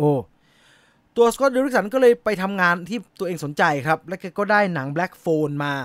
หนังที่มีคุณ Ethan Hawke หรือเปล่า ถ้าผมจำไม่ผิดนะ Black Phone ที่โอ้โหนะ thriller น่าดูมาก และแกก็ไม่ได้กลับมาที่จักรวาลมาเวลอีกเลยครับ แต่ว่าพอตัวอย่างใหม่ออกมาเนี่ย ก็มีคนพยายามจะทวิตถามแกครับว่าเออ Scott Derrickson ดูตัวอย่าง Doctor Strange ใหม่แล้วรู้สึกอย่างไรบ้าง แกตอบครับ แกตอบทันที แกบอกว่าตัวอย่างเนี่ยยอดเยี่ยมมากเลย แน่นอนว่าผมต้องตื่นเต้น ผมอะรัก Sam Raimi มากๆนะ เขาเป็นผู้กำกับที่แหมถูกต้องกับหนังเรื่องนี้ร้อยเปอร์เซ็นต์เลย เหมือนกับผมไง ผมก็เป็น The Right Man for the Black Phone เหมือนกัน ดังนั้นแล้ว ตื่นเต้นที่จะได้ดูหนังเรื่องนี้ครับ เป็นความเห็นสั้นๆ จากผู้กำกับคนแรกของ Doctor Strange นะครับ ที่พูดถึง Doctor Strange ภาคต่อครับ Doctor Strange เข้าฉายบ้านเราพฤษภาคมปีนี้นะครับ ตอนนี้เดือนกุมภามีนาเมษาพฤษภา1 2 3 4อีกประมาณ4เดือนเราจะได้ดูกันนะครับ ถ้าไม่มีอะไรผิดพลาดนะอะไปกันเร็วหน่อยก็แล้วกันนะครับ เพราะว่ามาได้แค่ข่าวเดียว แต่ว่าเออเวลา3ทุ่ม52นาทีเข้าไปแล้ว ผมขอข้ามมาที่ข่าวที่เกี่ยวข้องกับอนาคตของหนังมาเวลสองเรื่องก็แล้วกันครับ แล้วก็นักแสดงสองคน ผมใช้หัวข้อนี้ว่า มีคนเขารอโทรศัพท์มาเวลอยู่ โทรหาแกทีอะเขารออยู่นานแล้วเนี่ย คนแรกก็คือ Matt Murdock ประจำ Marvel Cinematic Universe ครับ ผมหมายถึง Charlie Cox นะครับ คนที่จะมารับบทเป็นเอ่อ Daredevil ครับ ตัวของ Matt Murdock เนี่ยตัวของชาลีคอกเนี่ย แกเป็นที่รู้จักในบทของแด r เดวิลจากฉบับซีรีส์นะครับ แต่สุดท้ายก็ได้ถูกดึงเข้ามาอยู่ใน Marvel Cinematic Universe อย่างเป็นทางการ ด้วยการมาปรากฏตัวอยู่ในหนัง Spider-Man No Way Home นะครับตัวแกเองให้สัมภาษณ์เอามาแล้วครับว่าแกตื่นเต้นนะที่ได้รับโทรศัพท์ตามตัวไปเล่น Spider-Man No Way Home คนเขาก็เลยถามแกต่อครับ เจอหน้ากันกี่ครั้งก็ถามว่าชาลียูจะกลับไปที่ Marvel Cinematic Universe อีกทีเมื่อไหร่ เมื่อไหร่จะได้มีงานอยู่ที่ Marvel Daredevil จะได้มีหนังของตัวเองไหม หรือว่าซีรีส์ Daredevil จะได้กลับมาคำถามมากมายครับ ถาโถมมาหลังจากแกไปปรากฏตัวฉากเดียวใน Spider-Man No Way Home ชาลีคอกตอบน่าสนใจครับ แกบอกสื่อมวลชนนะครับว่า ช่วงเวลาที่เกิดขึ้นใน Spider-Man No Way Home เนี่ย มันเป็นช่วงเวลาที่เหลือเชื่อมากๆเลยครับ แต่ตอนนี้ทุกอย่างมันก็เกิดขึ้นเรียบร้อยแล้ว ตอนนั้นเนี่ย หลังจากถ่ายทำเสร็จเนี่ย Kevin Feige บอกกับผมครับว่า พวกเราที่ Marvel Studio มีไอเดียบางอย่างนะ แต่ผมอยากจะ make sure ก่อนว่าคุณจะสนใจไอเดียนี้จริงๆ Charlie Cox บอกว่าโอ้โหแกได้ยินแบบนี้แกตื่นเต้นมากครับว่าคุณจะได้ไปอยู่ใน Marvel Cinematic Universe แล้ว แกบอกว่าแกตอบ Kevin Feige ไปทั้งๆที่ Kevin Feige ยังไม่ได้นำเสนอไอเดียนะครับว่า ครับสนใจครับ เรียกว่ารับพิจารณาตั้งแต่ยังไม่มีเรื่องให้พิจารณาเลยนะครับ แต่ชาลีคอกซ์บอกว่า หลังจากถ่ายทำ Spider-Man No Way Home จบอะหลังจากเควินเฟกีบอกว่าเออ มีไอเดียบางอย่างที่น่าสนใจอะแต่ผมอยากจะให้คุณได้ฟังก่อน แล้วก็เราค่อยมาตัดสินใจกันว่าเราจะทำไหมเนี่ย แล้วแกตอบตกลงไปตั้งแต่ยังไม่มีอะไรเลยเนี่ยแกบอกหลังจากนั้นผมไม่ได้ยินอะไรเกิดขึ้นอีกเลยครับ ไม่มีใครโทรมาสตูดิโอสตูดิโอเควินไฟกีไม่มีโทรหาผมเลยครับ แกก็เลยบอกว่าผมก็เลยไม่ค่อยแน่ใจครับว่าช่วงเวลาดีๆ ที่เคยเกิดขึ้นอะ มันเป็นเรื่องจริงหรือมันเป็นแค่ฝันไป คนที่สองครับ คนนี้ก็มีบทนิดหน่อยใน Eternal แต่ดันมี end credit เออ Are you sure Mr. Wisman เออตอนท้าย แกได้อีดาบ อีดาบอีโบนี่เบลดแล้วทุกคนก็มึงจะกลายเป็น Black Knight ทั้งที่ไม่รู้จักกันนะครับว่า Black Knight แม่งคืออะไร แต่ใช่ เดี๋ยวมันจะกลับมาแล้วเราก็ได้ยินแว่วๆฮะเพราะว่ามันมีเรื่องเบลดเนาะมันจะมีมาเวลเขากำลังทำหนังเรื่องเบลดแล้วก็มีการยืนยันว่าเสียงที่ Are you sure with the Wisman ตอนท้ายของตัวอย่าง Eternal เนี่ย มันเป็นเสียงของมาชฮาราอาลีนั่นก็คือตัวละครเบลดคนเขาก็เลยอยากรู้ครับคำถามก็พุ่งไปที่คิดเทลลิงตันทันทีว่าคิดเทลลิงตันเมื่อไหร่อยู่จะได้ปรากฏตัวในฐานะ Black Knight ในจักรวาล Marvel Kit Harington ตอบน่าสนใจครับ แกอยู่ในตำแหน่งเดียวกับ Charlie Cox เลยครับ เพราะว่าแกบอกว่าเท่าที่ผมรู้ตอนนี้นะครับ ผมยังไม่รู้อะไรเลยครับ คือมันอาจจะเป็นการตอบที่ถ้าหลายคนฟังอาจจะรู้สึกว่ามันฟังดู p o l i t i c กันนะครับ มันดูเหมือนนักการเมืองตอบยังไงก็ไม่รู้ คือมันน่าตื่นเต้นนะ แต่มันก็อย่างที่ทุกคนเห็นนั่นแหละครับ เรายังไม่รู้เลยว่าอนาคตมันจะเกิดอะไรขึ้นบ้างกับตัวละครของผมใน Marvel Cinematic Universe คือตอนเนี้ยมันเป็นแค่ไอเดียเริ่มต้นเฉยๆครับ แต่ผมรู้ครับว่าการที่ผมบอกทุกคนน่ะว่าผมยังไม่รู้อะไรเลยเนี่ย ทุกคนก็จะชี้หน้า แล้วก็บอกว่า มึงโกหก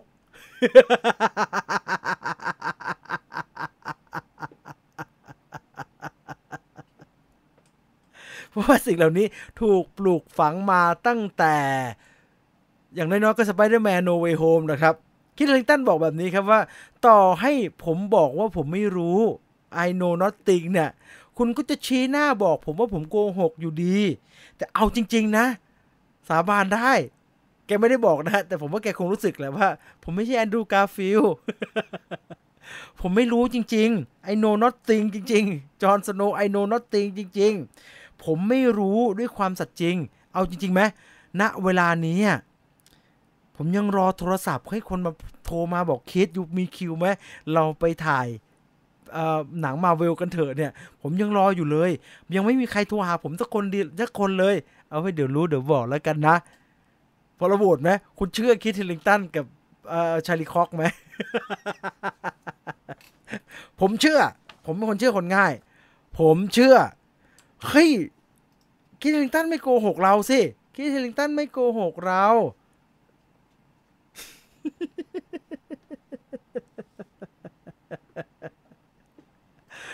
การเป็นดารามาเวลทุกวันเนี่ย คือมันเหนื่อยมากนะครับ ผมว่ามันต้องมาคอยแบบตอบspoil ก็ไม่ได้ เพราะว่ามีสัญญาอยู่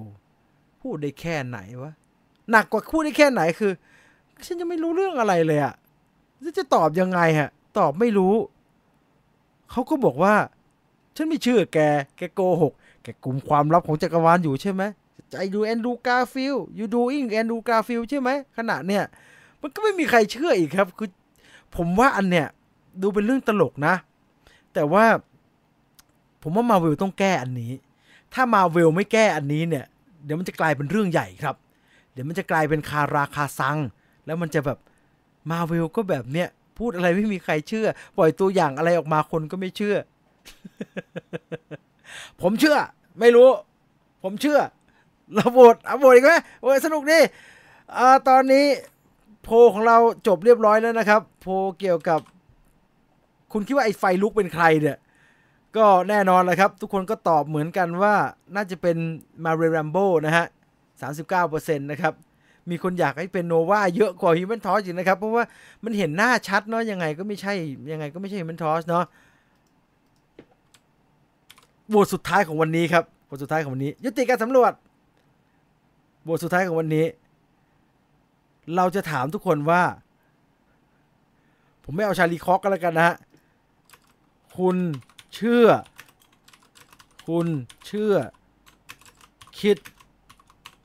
แฮริงตันหรือไม่ เชื่อ ไม่เชื่อ เรียกว่าแกโนนอตติงอะไปเลย อุ้ย ไม่เอาแล้ว เดี๋ยว เอาออกไงเนี่ย โอเค โอเค ได้แล้วได้แล้วถามชุมชน คุณเชื่อคิดเฮลิงตันไหม ว่ามันโนนอตติงอะ จอร์นสโนมันโนนอตติงจริงๆไหม ผมเชื่อ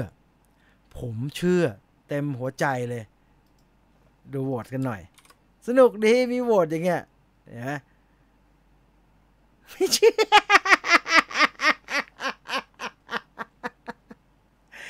sorry มา Marvel they don't believe you ว่านะ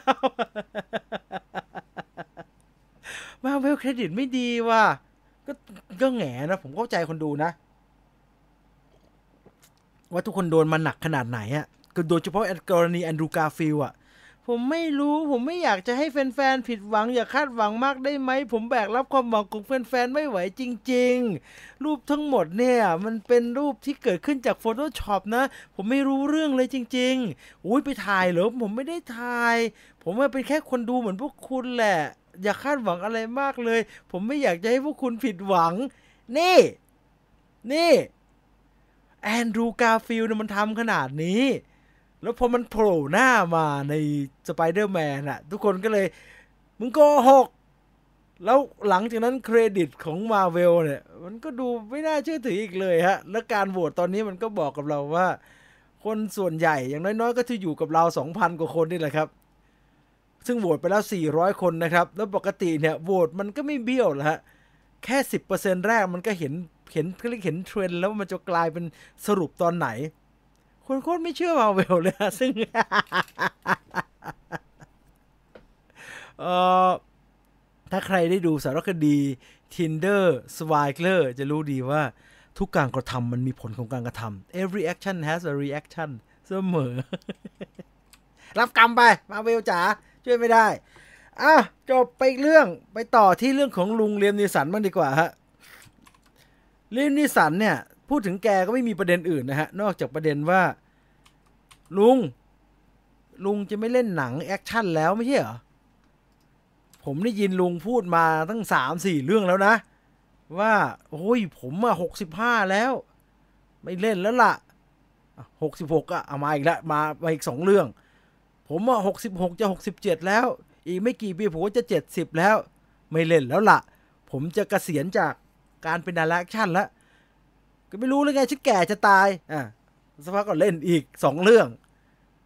แกก็ออกมาพูดอีกสตูมาฮอลลีวูดนี่มันเป็นอะไรเนี่ย ฉันจะเจ็ดสิบอยู่แล้วนะ ส่งมาแต่บทหนังแอคชั่น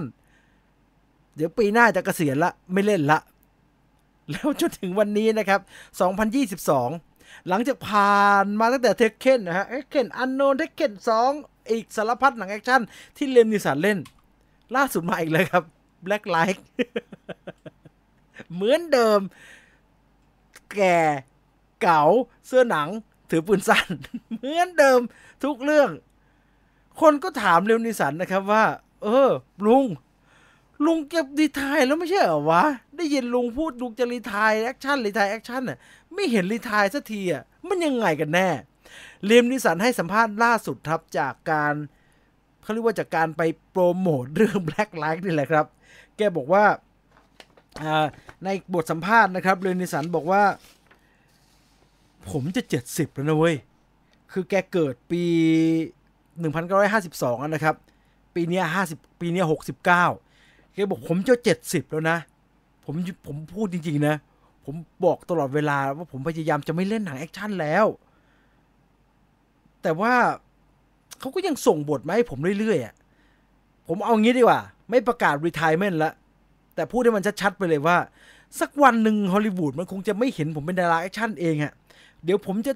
71 72 73 ไปเรื่อยๆ เนี่ย คนดูมันไม่โง่นะเว้ย คนดูเขาดูออกว่าอีลุงเนี่ยแก่ขนาดไหนแล้ว ผมไม่รู้หยุดวันไหนแหละ แต่สักวันหนึ่งเขาคงจะหยุดส่งบทมาให้ผมเองอะ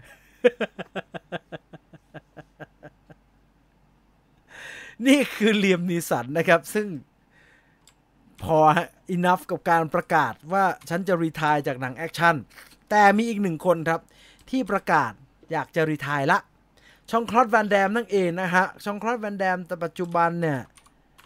เอออายุเท่าไหร่วะฌองคล็อดแวนแดมปัจจุบันอายุ 61 ปีนะครับ เกิดปี 1960 นะ ยังเด็กกว่าเลียมนีสันนะ แต่ว่าแกอยู่สายแอคชั่นมาตั้งแต่ยุค 80 นะครับ Bloodsport เนาะเป็นเรื่องแรกที่แกแจ้งเกิด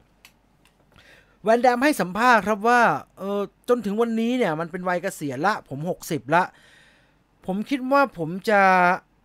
หาทางลงแล้วครับกับการเป็นดาราแอคชั่น ผมจะ retire จริง ๆ แล้วครับ แกวาดฝันเอาไว้ครับว่า แกอยากจะ retire ด้วยการกลับมารับบทเป็นตัวละครแฟรงก์ดุกซ์อีกครั้งหนึ่ง ตัวละครแฟรงก์ดุกซ์ก็คือ นายอดีตนายทหาร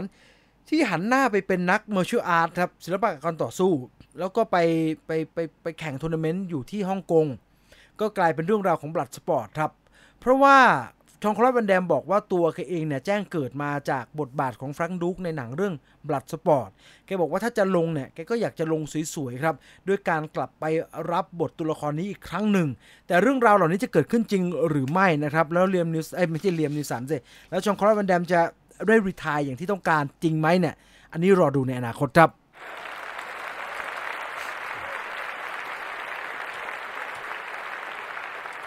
จากเรื่องแวนแดมกระโดดมาที่เรื่องออสการ์กันบ้างดีกว่าครับ เรื่องการประกาศรางวัลภาพยนตร์ออสการ์การประกาศรางวัล การประกาศรางวัลกับภาพยนตร์ เป็นรางวัลออสการ์เนี่ยมีเรื่องที่น่าสนใจครับ โดยเฉพาะเรื่องของพิธีการประกาศรางวัล ผมไม่แน่ใจว่าคุณผู้ฟังคุณผู้ชมทุกคนขณะนี้นะครับพันกว่าคนเกือบ2,000 คนเนี่ยพันเก้าร้อยกว่าคนเนี่ยรู้สึกยังไงกับพิธีการประกาศรางวัลออสการ์กับผลรางวัลออสการ์ณวันนี้ ผมเองผมบอกได้เต็มปากครับ เพราะว่าผมเลยช่วงเวลาที่สุกงอมและตื่นเต้นกับรางวัลออสการ์มานานพอสมควรละสำหรับผมเนี่ย ผมพีคสุดๆ กับออสการ์เนี่ย ตั้งแต่ปี 94 ครับ นานมากละ ตอนนั้นเนี่ยดูมันทุกเรื่อง เหมือนซีไรท์นะฮะช่วงนั้นเป็นช่วงเวลาแบบนั้นซีไรท์ก็อ่านมันทุกเล่ม ตื่นเต้นลุ้นยังกะเชียร์บอลโลกเชียร์เรื่องนั้นเชียร์เรื่องนี้ ไม่ว่าจะประกาศผลเรื่องอะไรมารางวัลไหน เราดูมาแล้วทั้งนั้น แต่นานไปนานไปเนี่ยเออทั้งเราดูหนังไม่ทัน ทั้งความตื่นเต้นในการประกาศรางวัลด้วยตัวของมันเองก็ลดลงไปตามลำดับด้วย ประกอบกับข่าวที่ไม่ค่อยดีเท่าไหร่นัก เกี่ยวกับการเกี่ยวกับวิธีการวิธีการมอบรางวัล คือเขามีการให้ voter เนาะเป็นเขาเรียกว่าเป็นสมาชิกของ Academy นะฮะจำนวนหลายพันคนเลยแหละ มีมีสิทธิ์ในการโหวตเขาไม่ได้ใช้คณะกรรมการครับพอเป็นแบบนั้นเนี่ยรางวัลความนิยมมันก็ลดลงในสายตาของคนดูหนัง สะท้อนออกมาเป็นเรื่องที่ ค่อนข้างเป็นรูปธรรมและเป็นตัวเลขด้วยการดูเรตติ้งพิธีมอบรางวัลออสการ์ครับ เราจะเห็นได้อย่างชัดเจนครับว่าถอยหลังไป 10 ปีเรตติ้งการถ่ายทอดสด การประกาศรางวัลออสการ์ในอเมริกา มันลดลงอย่างเหลือเชื่อครับ มันเป็นกราฟหุ้นก็ดิ่งเหวเลยแหละครับ ไม่ว่าจะรางวัลไม่ตรงใจมหาชน รางวัลไม่น่าเชื่อถือหรืออะไรก็ตามนะครับ แต่ต้องยอมรับว่าคนเขาตื่นเต้นกับการประกาศรางวัลออสการ์น้อยลงจริง ๆ และหนึ่งในคนที่อยากพูดเรื่องนี้ออกมาอย่างเต็มปากเต็มคำก็คือเซธโรเกนครับ เซธโรเกนเป็นหนึ่งในนักแสดงฝีมือดีนะ เล่นตลกก็เก่ง แล้วก็เป็น creator ทำซีรีส์เรื่อง The Boys ด้วยออมี เรียกว่าเป็นเรียกว่าเป็นเรียกว่าเป็นคนที่อยู่ในอุตสาหกรรมในหลาย ๆ บทบาทเลยแหละครับ ล่าสุดเซธโรเกนออกมาให้สัมภาษณ์เกี่ยวกับเรื่องการเกี่ยวกับเรื่องกระแสของรางวัลออสการ์ที่มันตกลงครับว่าเซนโลแกนบอกว่าผมว่าปัจจุบันนะคนไม่แคร์แล้วว่ารางวัลออสการ์คือสำหรับผมนะ ผมไม่แคร์ออสการ์มาสักพักใหญ่ ๆ แล้วล่ะ แล้วก็รู้สึกว่าหลาย ๆ คนในอุตสาหกรรมก็ก็ไม่ค่อยจะสนใจรางวัลนนี้แล้ว เซนโลแกนพูดเนี่ย ผมว่าไม่ได้มาจากความรู้สึกอย่างเดียวครับ มันน่าจะสะท้อนสิ่งที่เป็นในปัจจุบันของราออสการ์ด้วย เพราะว่าเราเห็นบ่อยๆว่าออสการ์มีความพยายามในการกระชากเรตติ้งของตัวเองกลับมาให้ได้ ซึ่งเอาจริงๆ มันก็ไม่ค่อยสำเร็จนะครับ เพราะว่ายุคสมัยนี้เนี่ย พูดตามตรงว่าผมไม่แน่ใจว่าไลฟ์ไอ award ceremony เนี่ย live award ceremonyการถ่ายทอดสดพิธีการประกาศประกาศรางวัลเนี่ย มันยังเป็นสิ่งที่น่าตื่นเต้นสำหรับคนอยู่หรือเปล่า คนเขาให้รางวัลในใจตัวเองไปแล้ว คนเขาเริ่มเฉยๆกับรางวัลที่เป็นถ้วย เริ่มเฉยๆกับรางวัลที่อยู่เป็นสถาบันนะครับอะแต่อย่างไรก็ตามข้อดีของออสการ์ก็คือ อย่างน้อยๆ การเสนอชื่อหนังออกมาในแต่ละปี 10 เรื่อง มันก็มันก็ช่วยเราเก็บตกครับ เพราะว่าเราก็ปฏิเสธไม่ได้ครับว่า list หนัง Best Picture Oscar เนี่ยไม่ได้ขี้เหร่ไม่ได้มั่วซั่ว ไม่ได้มาแบบ โอ้ยไม่ไอ้นี่มึงได้ฉายไหมเนี่ย มึงติด Best Picture ได้ยังไง ไม่มีอะไรแบบนั้นเกิดขึ้นกับ Academy Award ครับ อย่างน้อยๆสิบเรื่องก็เป็นการคัดหนังที่ น่าจะที่เรียกได้ว่าเป็นหนังที่น่าสนใจในปีที่ผ่านมาจริง ๆ แหละ แล้วมันก็กลายเป็น list ให้เราได้ดู มันก็กลายเป็นการกระตุ้นให้โรงภาพยนตร์ แล้วก็เมเจอร์ก็เอา CODA กลับมาเข้านะฮะ เอา CODA กลับมาเข้า เราก็มีโอกาสได้ดูในโรงแบบเนี้ย เออ มันก็จะมีฤดูกาลที่โออสการ์จะมาแล้วโรงหนังเอาหนังที่ได้ชิงออสการ์กลับมาฉายในโรงแบบเนี้ยนะครับ อย่างน้อยๆออสการ์มันก็ มันก็ มันก็ช่วยให้เราได้ดูอะไรแบบนี้อยู่ ดังนั้น แต่ไอเรื่องพิธีมอบรางวัลน่ะพูดก็พูดตกจริงไหมตกจริงครับ และยิ่งโควิดเป็นแบบนี้การการประกาศรางวัลก็พูดตามตรงมันก็จืดลงทุกวันทุกวันนะครับ คนมันก็เริ่มเลอะเลอะกันไปใหญ่แล้วเนี่ยอะรอดูก็แล้วกันนะครับ ว่ากับปีนี้จะเป็นยังไงปีที่แล้วเรตติ้งไม่ดีเลยนะฮะเพราะหนังมันเล็กมากเนาะ Nomadland ได้เนี่ยมันรางวัลภาพยนตร์ยอดเยี่ยมอะใครเป็นเต็งมีผลมากนะครับ ถ้ามันเป็นหนังใหญ่ๆเต็งๆหน่อยเนี่ยมันก็หนังใหญ่ๆ คนดูเยอะๆหน่อยเนี่ยมันก็มีผลกับพิธีประกาศประกาศรางวัลนะฮะคนก็อยากดูและนั่นคือความเห็นของเซธโรเกนที่มีต่อการประกาศรางวัลออสการ์ครับ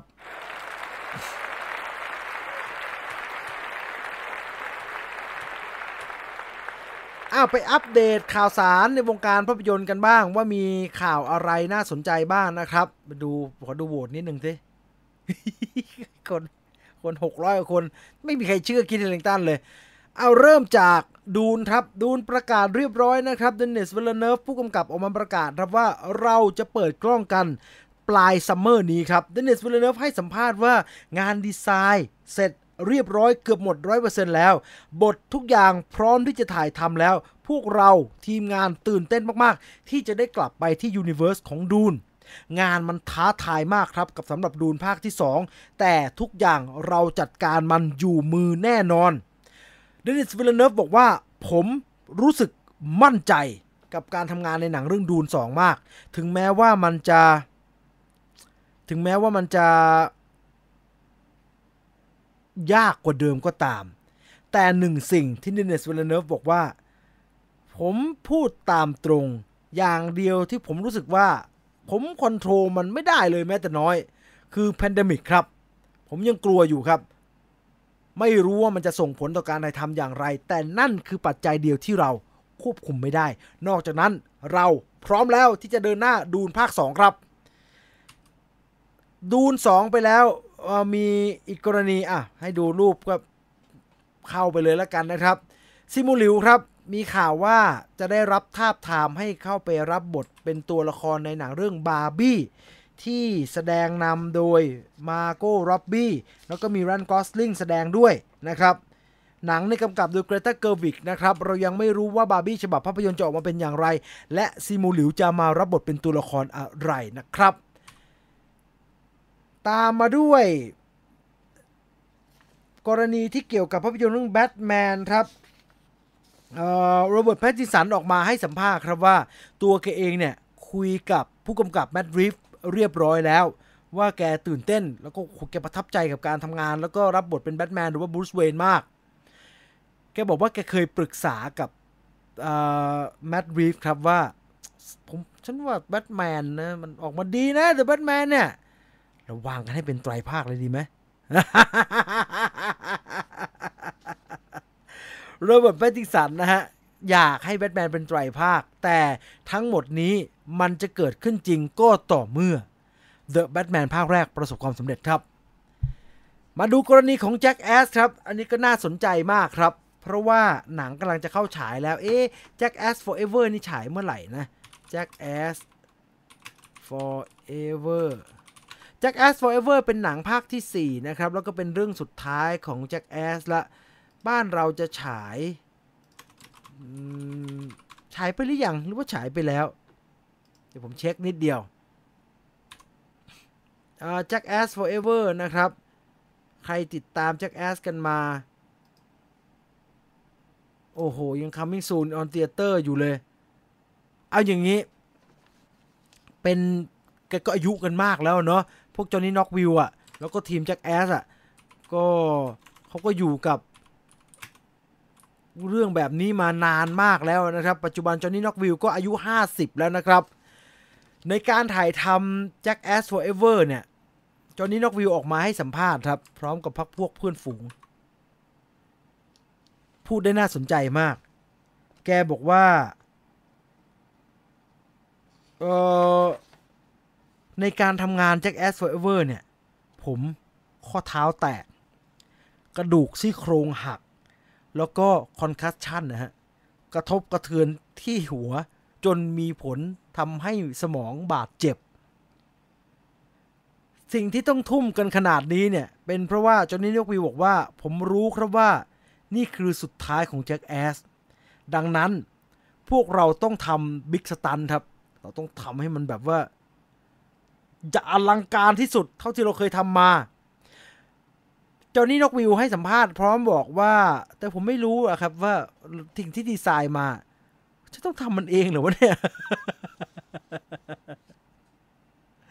แกตกใจว่าสุดท้ายแล้วแกก็ต้องเล่น big stunt นั้นด้วยตัวเอง แล้วก็ไม่เคยคิดเลยครับว่าจะต้องบาดเจ็บมากมายขนาดนี้ เพราะสุดท้ายแกก็ไปลงเล่นในฉากแอคชั่นฉาก stunt ที่ว่านั้นจริง ๆ ครับ แต่จอห์นนี่น็อกซ์วิลล์ก็ปิดการสัมภาษณ์ด้วยการบอกว่า แต่ผมก็จะไม่บ่นอะไรนะครับ เพราะว่าทุกอย่างที่เราลงทุน บาดเจ็บ ลงทุน ผ่านความอันตรายขนาดนั้นใน Jack Ass Forever เนี่ย มันเป็นการส่งท้ายที่คุ้มค่าครับ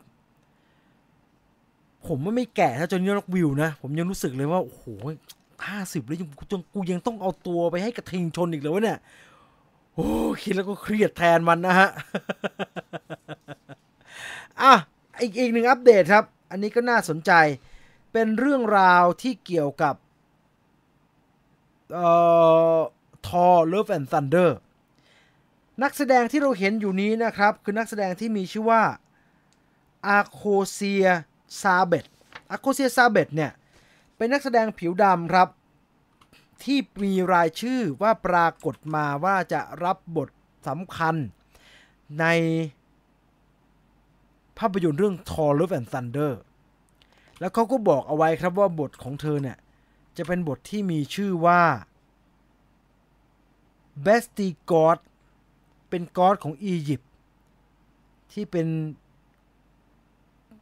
เขาเรียกว่าอียิปเชียนแคทกอดนะฮะ เป็นเหมือนแมวเทพเจ้าของอียิปต์ แต่ไม่ได้อยู่ใน Black Panther นะครับ อยู่ใน Thor Love and Thunder นั่นเท่ากับว่า Thor Love and Thunder จะมีเรื่องราวที่เชื่อมโยง และเชื่อมต่อไปจนถึงภาพยนตร์เรื่อง Black Panther Wakanda Forever ครับ นอกจากนั้นแล้วใน Black Panther Wakanda Forever ก็ยังมีการยืนยัน 100%ครับว่า เราได้เห็นเนเมอร์ The Submariner แน่นอน Namer the Submariner ก็คือเจ้าสมุทรทางฝั่งของ Marvel Cinematic Universe นะครับ ทาง Twitter ของ Black Panther Wakanda Forever News เนี่ย โพสต์ภาพใบนี้ครับ การถ่ายทำฉากใต้น้ำแล้วก็บอกว่า new behind the scene photo of the filming of Namor Atlantean scene in Black Panther Wakanda Forever คิดว่าเขายังไม่ปล่อยรายชื่อนักแสดงออกมาให้เราได้เห็นนะครับ ว่าใครจะมารับบทเป็น Namor the Submariner นะ รอดูก็แล้วกันนะครับ มีอีกไหมมีหนังไทยบ้างครับ ขุนพันสามมาแล้วครับ เราได้ยินมาพักหนึ่งนะครับ ว่าขุนพันเนี่ยกำลังจะมีภาค 3 แล้วเป็นภาคจบนะฮะผมเคยได้ยินคุณอนันดาพูดว่าจะมีการรวบรวมนักแสดงจากภาคเก่าๆ กลับมาด้วยรูปแบบใดรูปแบบหนึ่ง เมื่อช่วงสัปดาห์ที่ผ่านมาทางสหมงคลมีการเปิดเผย ภาพวันอ่านบทของขุนพันธ์ 3ครับ เราก็ได้เห็นอนันดาเอเวอริงแฮมนะครับ รับบทเป็นขุนพันธ์นะฮะ แล้วก็มีนักแสดงใหม่ๆ มามีคุณโตโน่นะครับ มีคุณ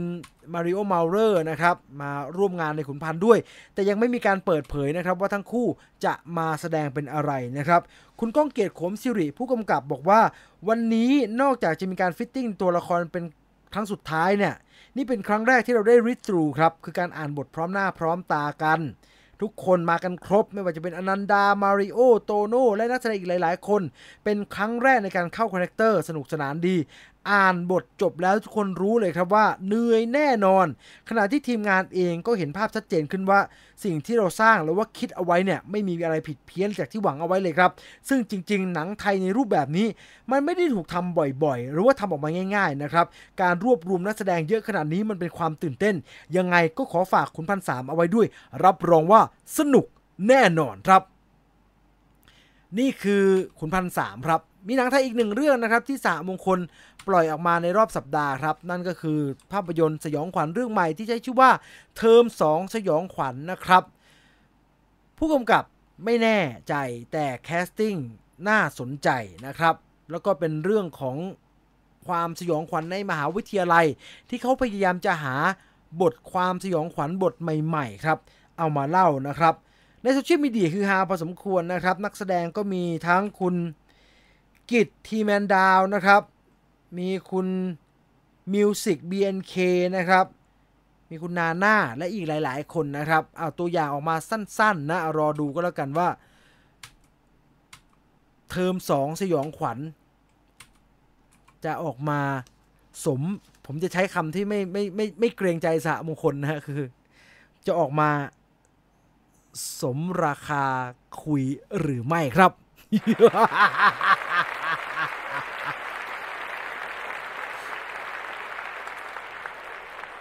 อ่าเรามาดูหนังที่จะเข้าพรุ่งนี้กันหน่อยฮะ โอ้ยจะสาจะสี่ทุ่มครึ่งแล้วทำไมถือว่าเป็นการ ถือว่าเป็นการต้อนรับไตเติ้ลใหม่ก็แล้วกันนะครับ เราก็ยาวเป็นพิเศษนะวันนี้ โอ้โหไอไอ Doctor Strange มันเยอะเหลือเกินอะนะอ้าวเริ่มจากเริ่มจาก เรื่องแรกก็คือ Brave อะไรเนี่ยเอ่อ Brave ใช้ชื่อว่าเจาะเวลาฉะสมุไรดีกว่าฮะ ผมอ่านไม่ออก เจาะเวลาฉับสสเจาะเวลาฉะสมุไร คือมันเป็นเหตุการณ์ในโลกปัจจุบันครับ ฟ้าผ่าโรงเรียนมัธยม แล้วชมรมยิงธนู ชมรมเคนโด ชมรมชกมวยฟันดาบเบสบอล วิทยาศาสตร์ว่าถูกย้อนเวลากลับไปยุคเซนโกกุครับ ต้องไปปะทะกับกลุ่มซามูไรชั่ว เป็น live action ที่ดัดแปลงมาจากมังงะนะครับ น่าดูอย่างเงี้ย น่าดู ผมชอบความเป็นชมรมผู้เชี่ยวชาญของการ์ตูนญี่ปุ่น มันดูเก่งดีฮะอาตามมาด้วย Shining Tatum นะครับ กับภาพยนตร์เรื่อง Dog เพื่อนกันพันห้าว ใครเป็นคนรักสุนัข ผมว่าอันนี้ต้องดูว่ะ ไม่ใช่เพราะว่าหมาในเรื่องเนี่ยเบนเยียมารินอยเนี่ยมันน่ารักนะฮะ มันก็เก่งแหละ คือเบนเยียมารินอยมันดุมากเนาะเขาก็มาเทรนจนกลายเป็นหมาที่แบบว่าเอามาแสดงหนังได้ มันเป็นหนังที่เชนนิงทาทัมกำกับเองครับ แล้วแกก็ผลักดันจนได้ทำเพราะว่าแกอยากจะทำหนังเรื่องนี้ อุทิศให้กับเพื่อนสนิทของแกที่ชื่อว่าลูลูครับ ลูลูเป็นหมาที่สนิทของแก มันตายไปเมื่อปี 2018 เพราะว่ามันเป็นมะเร็ง หมอบอกว่ามันเป็นมะเร็ง แล้วมันจะตายภายในไม่ถึงปีนี้แหละชนึงเททัมก็เลยตัดสินใจว่า เฮ้ยเพื่อนยากเราไปรถทิปกันเป็นครั้งสุดท้ายดีกว่า แกก็เลยพาไอหมาลูลูของแกที่ป่วยอยู่นั่นแหละครับ ไปเที่ยว ขับรถท่องเที่ยวกันเลย ตั้งแคมป์กินข้าวนอนกอดกันหลังรถเลย มีภาพออกมาเยอะแยะเลย แล้วลูลูก็เสียชีวิตไปนะครับ แกตั้งใจทำหนังเรื่อง Dog ขึ้นมาเพื่ออุทิศให้กับลูลูฮะเพราะว่าไอ Belgian Malinois ที่อยู่ในหนังเนี่ย มันก็ชื่อลูลูฮะเป็นตัวละครที่ชื่อลูลูเหมือนกัน แล้วก็เรื่องราวก็เป็นเรื่องของการเดินทางร่วมกันระหว่างอดีตนายทหาร Ranger US Ranger กับหมาไอ Belgian Malinois ที่ดุมาก ๆ ตัวนี้นะครับ นั่นคือ Dog เพื่อนกันพันธุ์ห้าวครับ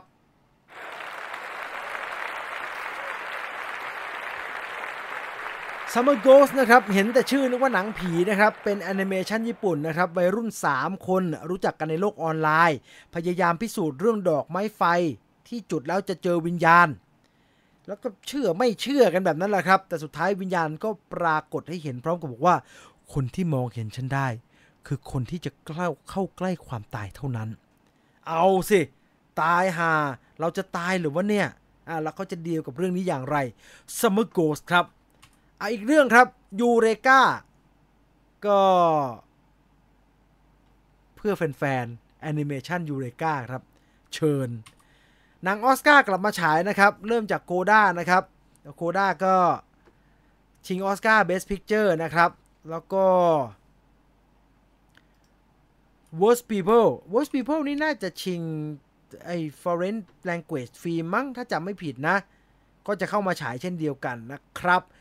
หมดยัง โอเค และนั่นคือทั้งหมดของ Major Movie Talk ในสัปดาห์นี้ครับ